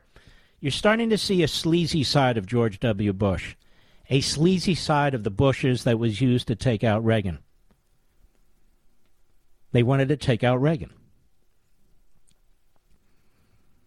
1976, they were with Ford, obviously. 1980, it was Reagan who reached out to the Bush family, and George in particular, George H.W. But there's a sleazy side to this family, just as there's a sleazy side to their surrogates. It's something you have to feel a certain sense of humility about, the governor said this month of Mr. Bush's appeal. You listen to, to you listen respectfully, and that's what I did. Mr. Bush and a band of anti Trump Republicans led by Mitch McConnell of Kentucky are hoping he does more than listen. As Mr. Trump works to retain his hold on the GOP, elevating a slate of friendly candidates in midterm elections, Mr. McConnell, and you better bet Bush, and his allies are quietly, desperately maneuvering to try to thwart him. The loose alliance, which was once thought of as the GOP establishment, for months has been engaged in a high stakes candidate recruitment campaign full of phone calls, meetings, polling memos, and promises of millions of dollars. It's all aimed at recapturing the Senate majority. No, it's all aimed at empowering McConnell, Bush, Cheney, and them but the election also represents what could be Republicans' last chance to reverse the spread of Trumpism before it fully consumes their party. And what is Trumpism? Other than a more modern application of conservatism. What's McConnellism? McConnellism is a never ending hemorrhoid. Mr. McConnell, for years, pushed Mr. Trump's agenda and only rarely opposed him in public. But the message that he delivers privately now is unsparing, if debatable. Mr. Trump is losing political altitude and need not be feared in a primary, he has told Mr. Ducey in repeated phone calls. As the Senate leader's lieutenants share polling data, they argue proves it. Now, Mitch McConnell was elected from Kentucky. That's it. And he's using his position as the so called Republican leader, ladies and gentlemen, to try and lead the party. Lead the party to what? He says, we need bipartisanship. Is that what Schumer says? Is that what Pelosi says? Is that what Biden says? We need bipartisanship. What? To push critical race theory, open borders, endless spending? No, we need leadership. In conversations with senators and would be senators, McConnell is blunt about the damage he believes Trump has done to the GOP. According to those who have spoken to him, privately has declared he won't let unelectable goofballs win Republican primaries. Oh, really? Well, there were a lot of unelectable goofball RINOs that don't win crap. Romney would be one, McCain would be one. I could go right down the list. History doesn't bode well for such behind the scene efforts to challenge Mr. Trump and Mr. McConnell's hard sell, so far yielding mixed results. The former president has rallied behind fewer far right candidates than initially feared by the party's old guard. Everybody hates conservatives. You notice that? Yet a handful of formidable contenders have spurned Mr. McConnell's entreaties, declining to subject themselves to Mr. Trump's wrath, all for the chance to head to a bitterly divided Washington? No, because they'll lose. Last week, Governor Larry Hogan of Maryland announced he wouldn't run for the Senate. Yeah, he believes,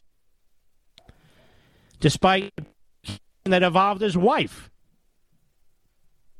Mr. Ducey is expected to make a final decision soon, but he has repeatedly said he has little appetite for a bid. Okay, because anybody who McConnell supports that we find out about who's not a conservative, we will oppose right here, right here behind this microphone. Mr. Trump has had setbacks. He's made a handful of endorsements in contentious races, but his choices have not cleared the GOP field, and one has dropped out. Mr. Trump muscles his preferred candidates through primaries in the general election this year to leave little doubt of his control of the GOP build momentum for another White House bid and entrench his brand of politics in another generation of Republican leaders. What is his brand of politics? What is the problem here? The problem is the Democrats are destroying the country. They're destroying our classrooms. They're destroying our, our gas prices, our automobile industry. They're destroying our, our borders. Where was Trump wrong on policy? I didn't agree with every single thing, but 90% of it was excellent. I can't say that of George W. Bush or George H.W kinder, gentler. No one should be afraid of President Trump, period, said Senator Susan Collins of Maine. I'm sorry, Susan. May I call you Sue? I'm sorry, Sue. We can't all run from Maine, you know. I love the state of Maine. But you're awful. We can't all run from the state of Maine. You were a Senate staffer. Now you're a senator. As Maine goes, so goes Vermont.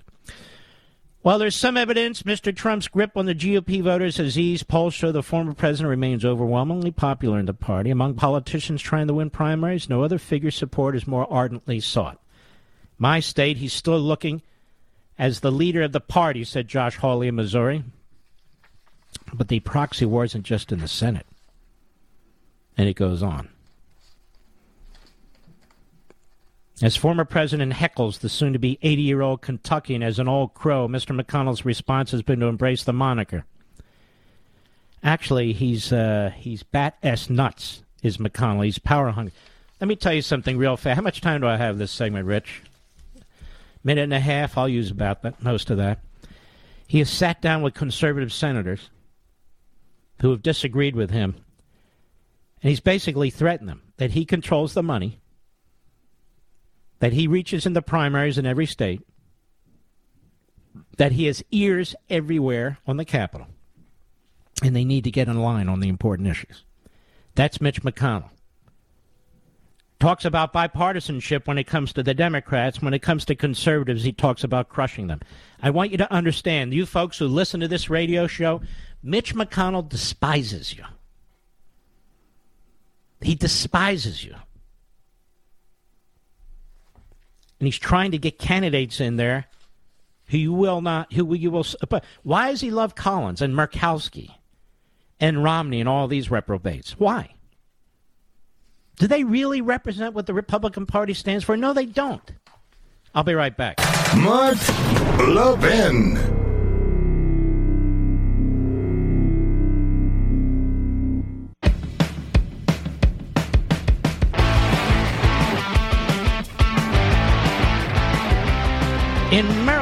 Larry Hogan was plainly taken with the all out push to recruit him.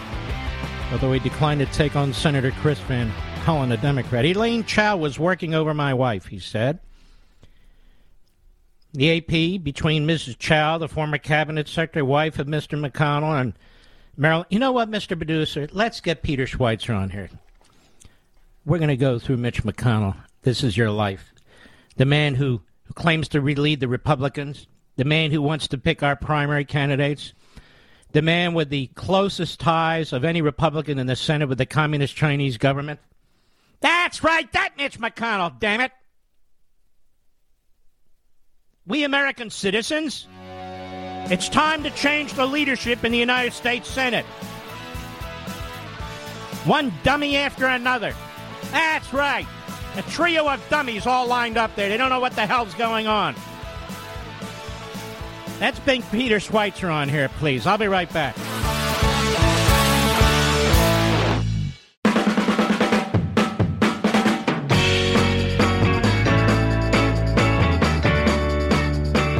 If you turn off your radio and open the window, you can probably hear him straight from the studio. Call Mark Levin at 877 381 3811. Well, there were a few states things were happening on Convention of States, so we thought we'd bring back our uh, our baby doc when it comes to the issue of Convention of States, Mark Meckler, and to give us an update. Mark Meckler, how are you? Is Mark there, Mr. Producer? Yellow. I'm with you, Mark. Yellow. I'm I hear here. you now. Mark Meckler, go right ahead, please.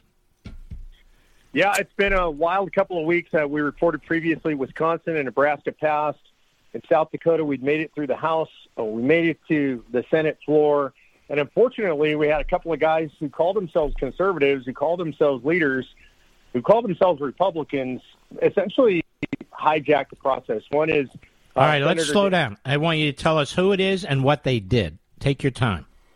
Yeah, so so there are two really. Uh, one is the pro tem of the Senate, so one of the leaders. His name's Lee Schoenbeck, and he tried to kill it in committee. Uh, he failed on that. We smoked it out of committee, and then on the floor, he led the rebellion against us.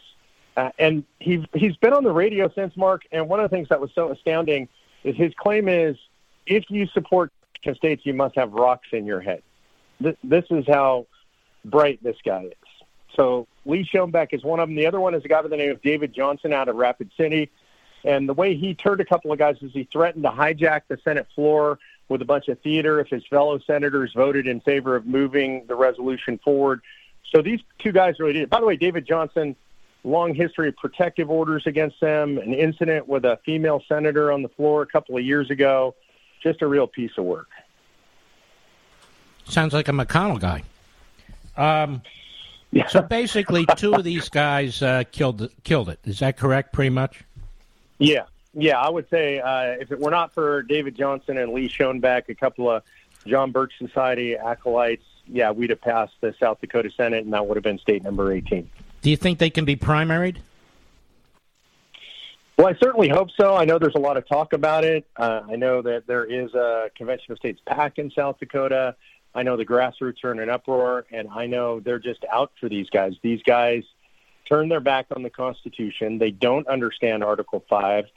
Uh, you know, I wouldn't necessarily say they're working with the left, but they're certainly making common cause with the radical left when, when you have groups like Code Pink and MoveOn.org and Planned Parenthood that take the exact same position as the Senate Pro Tem Lee Schoenbeck, the exact same position as David Johnson. These are just bad guys. Now, what's going on in the future? Do you see here? Any other states? A lot of good stuff going on in the future. Yeah. Oh, we got a lot of stuff, Mark. I'm headed uh, tomorrow night. I'll be headed to South Carolina, and we have a Senate subcommittee hearing in South Carolina. Everything looks really good there. We passed the House last year. That holds over. I think we're going to pass the Senate in the next couple of weeks. That'll be state number 18. On Thursday, likely, I'm going to be headed from South Carolina to West Virginia. West Virginia, you know, that's a state where last year we thought we had it done. We ran out of time at the end. I think we're going to get it done in West Virginia here. Those should be states number 18 and 19 relatively quickly here.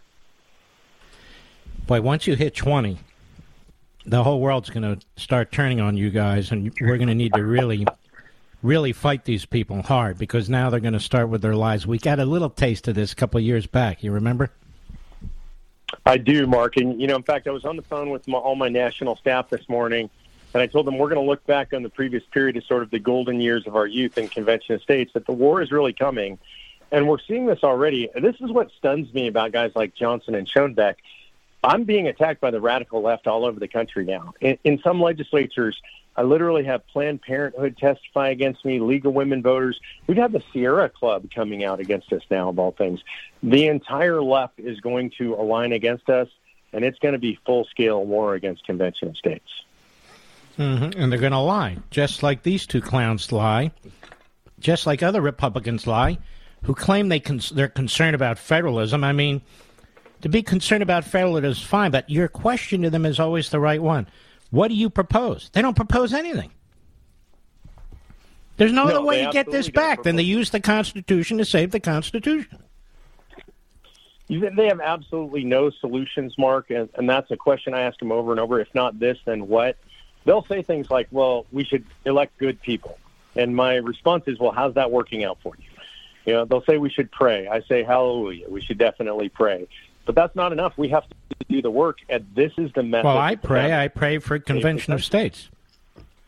What's wrong with that? Exactly, exactly the same. Yep, and we pray for good leadership, unlike the leadership of these guys Johnson and Schoenbeck in South Dakota. Johnson and Schoenbeck. That sounds like a slip and fall law firm, doesn't it? Does to me. honestly, the quality of their statements made it sound like they were a slip and fall law firm. I mean, honestly, this guy Schoenbeck to get on the radio and to say that anybody. All right, let me do this, Mark. I challenge Mr. Schoenbeck.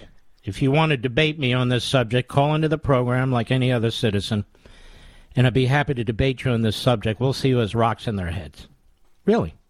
Yeah, well, definitely. Uh, I'll pass that along. Please do. Pass it on to him. I would be. I absolutely will do that, Mark. Write it in all stunned if he takes capitals, you up a it, nice big crayon, so he so he can read it. I, will, I promise you, we'll do that, Mark, and we'll get that invitation to him for sure. All right, Mark Meckler. God bless you and your family, and keep it up. Thank you, my friend. All right, thanks, Mark. God bless. You too. Isn't this outrageous to have these pseudo Republicans in there doing these things? I mean, sabotaging these efforts. And you can't convince them. They're real blockheads. That's why when they come up to me later, I want nothing to do with them. They people fight like hell. They finally get it through a committee. They push it through with Robert's rules. They get it out there, and then a couple of jerks get in there and they, no, you know, and they don't understand what's going on. Typically, they're like 312 pounds and five feet three inches tall, Mr. Producer. Have you noticed that? They have ketchup on their tie. They haven't showered in about three and a half months. And they come on the floor like they know everything. They're like, you know, the bosses of their of their of their political town or their county or whatever it is. Nobody can tell them. They're little Mitch McConnells, little M squared. If you get my drift, there's a whole piece here. I don't think the it's a coincidence that you read that one on McConnell, and here's another one, Washington Compost. Yesterday, Michael Shear and Josh Dawsey. Josh Dawsey, are you jo- the Josh Dawsey? Nobody knows who the hell these guys are. East Tawas, Michigan. Donald Trump's pick to become Michigan's next attorney general has a problem with the leaders of the party Trump once ran. In other words, the story's basically the, the, the, the thread in the story is that these Trump endorsed candidates are more and more fighting with the Republican establishment in the states. And they see that as a way, quote, a weakened Trump question mark, as some voters edge away, battles part of the Republican Party he once ran. That's not what's going on here. These Democrats don't even understand. What's happening now, Trump is getting involved at the local, county, and state level, endorsing candidates. They're taking on the Republican establishment. They're taking on the the local McConnell types. That's what's going on. He's unleashed these battles for, for control of the Republican Party. That is a good thing, not a bad thing. And that's the battle that's taking place, whether it's in Michigan or any other state. It's not that Trump is losing control of his party. Trump's never been a Republican Party party guy. But he's trying to help the Republican Party. He's trying to breathe life into the Republican Party as opposed to Mitch McConnell, who's the Grim Reaper. What are you going to do, Mitch, if you take over? We're going to stop Biden. We're going to look for bipartisanship here. We're going to find issues that we can agree on here. The guy, he's not smart. He's a conniver. Oh, and look who's behind him. Oh, my God. By the way, this is why I'm hated in Washington and hated by the Bush people, including the Bush people on TV. They hate my guts. Well, the feeling, you know, feeling's a little mutual. I don't hate Bush's guts. I just think he he wasn't a very good president, and now he's in the shadows trying to undermine Trump.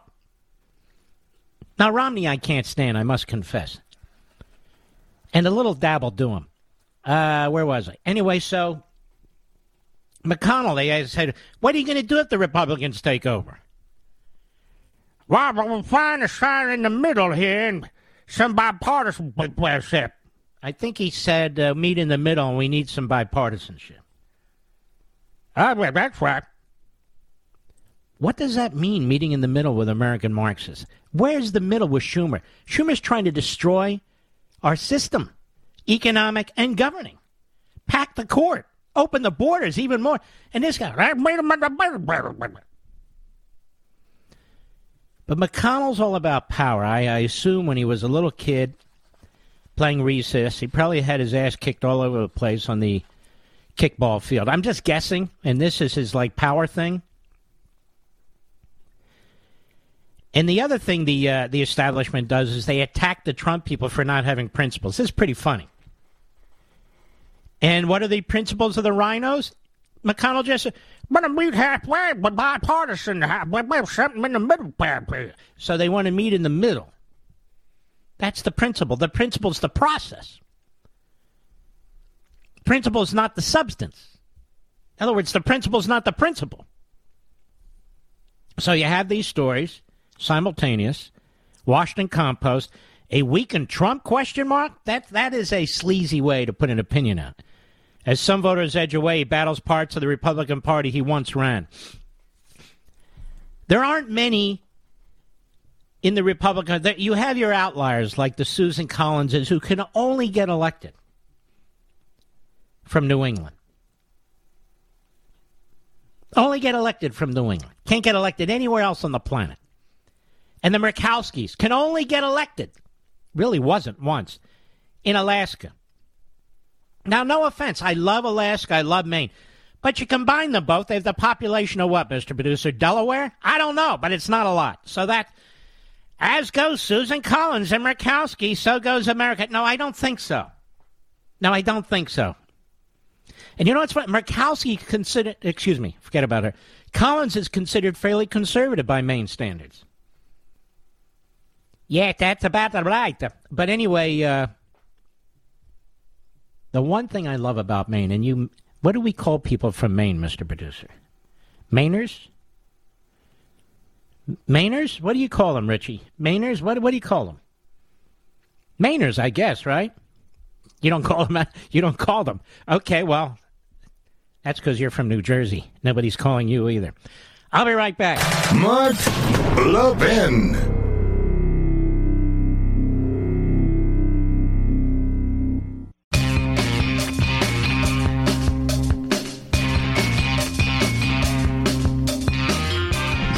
This is getting weirder and weirder, Mr. Producer. I, I'm contractually bound not to speak. Do you understand what I'm saying? It's getting weird. Very weird. People will know what I mean soon enough, you know? Let's go to Brian in Bronx, New York. He has a brilliant point. Go ahead, Brian. WABC, XM Satellite. Brian, go right ahead, please. You know your name spelled backwards says Narib. All right, Brian's not there. George, Chicago, Illinois, on the Mark Levin app. George, go right ahead, please. Yes, sir. Um, thank you very much for taking over the reins from Rush Limbaugh. Well, Um, I don't know that I've done that. But anyway, Yeah. here I Uh, am. well, I think you're taking. You're taking us to the next level. Um, I am from Missouri, like Rush. I lived in Dallas 15 years, but um, and now I live in the land of liberals. Uh, long story, but I wanted to say I don't know if this has been said, but I'm kind of worried about. You know how our um, the, the, Russians have been involved with uh, Biden and Hillary. I, I it scares me. I think this whole thing with the Russian and the Ukraine is like an exercise. I think they're going to make their favorite doormat president look good. I think they're going to, you know what I mean, and then the media is going to get behind them and I, say, I, "Oh, I, I agree with you that the media will spin it for Biden no matter what. And I also believe Biden created the environment which an evil person like Putin could operate and advance. But in the end, I think uh, the Democrat Party and Biden will pay a price for this. I really do, because people cannot forget Afghanistan. They Right. can't forget. We have 9,000 fellow citizens stuck in Afghanistan, and the media don't even talk about it. They're busy attacking me on the Washington Post. It's unbelievable. 9,000 American citizens in, in, uh, in, in Afghanistan behind enemy lines. And McConnell's attacking Trump. And uh, Liz Cheney's attacking Trump, Lizzie. And the others are attacking Trump, that he's a menace and everything. 9,000 American citizens over there under Biden. Anyway, I don't think it'll be, it's a distraction in that sense. I mean, it's Russia that's doing all the movement here. Uh, but I do think they'll paint Biden a very good picture. They'll try to because they hate what the Republicans will come to learn, and they should know by now, particularly the establishment. The media hate them too. They're using Liz Cheney. They think she's a joke. They know Adam Kinzinger's a head case. But I want to thank you for your call, my friend. Very, very fine call. I appreciate it. We'll take more calls tomorrow, okay? I only know I know we only got to one person. We salute our armed forces, police officers, firefighters, and emergency personnel. Thanks for listening. I hope you'll join me tomorrow. God bless each and every one of you. See you then.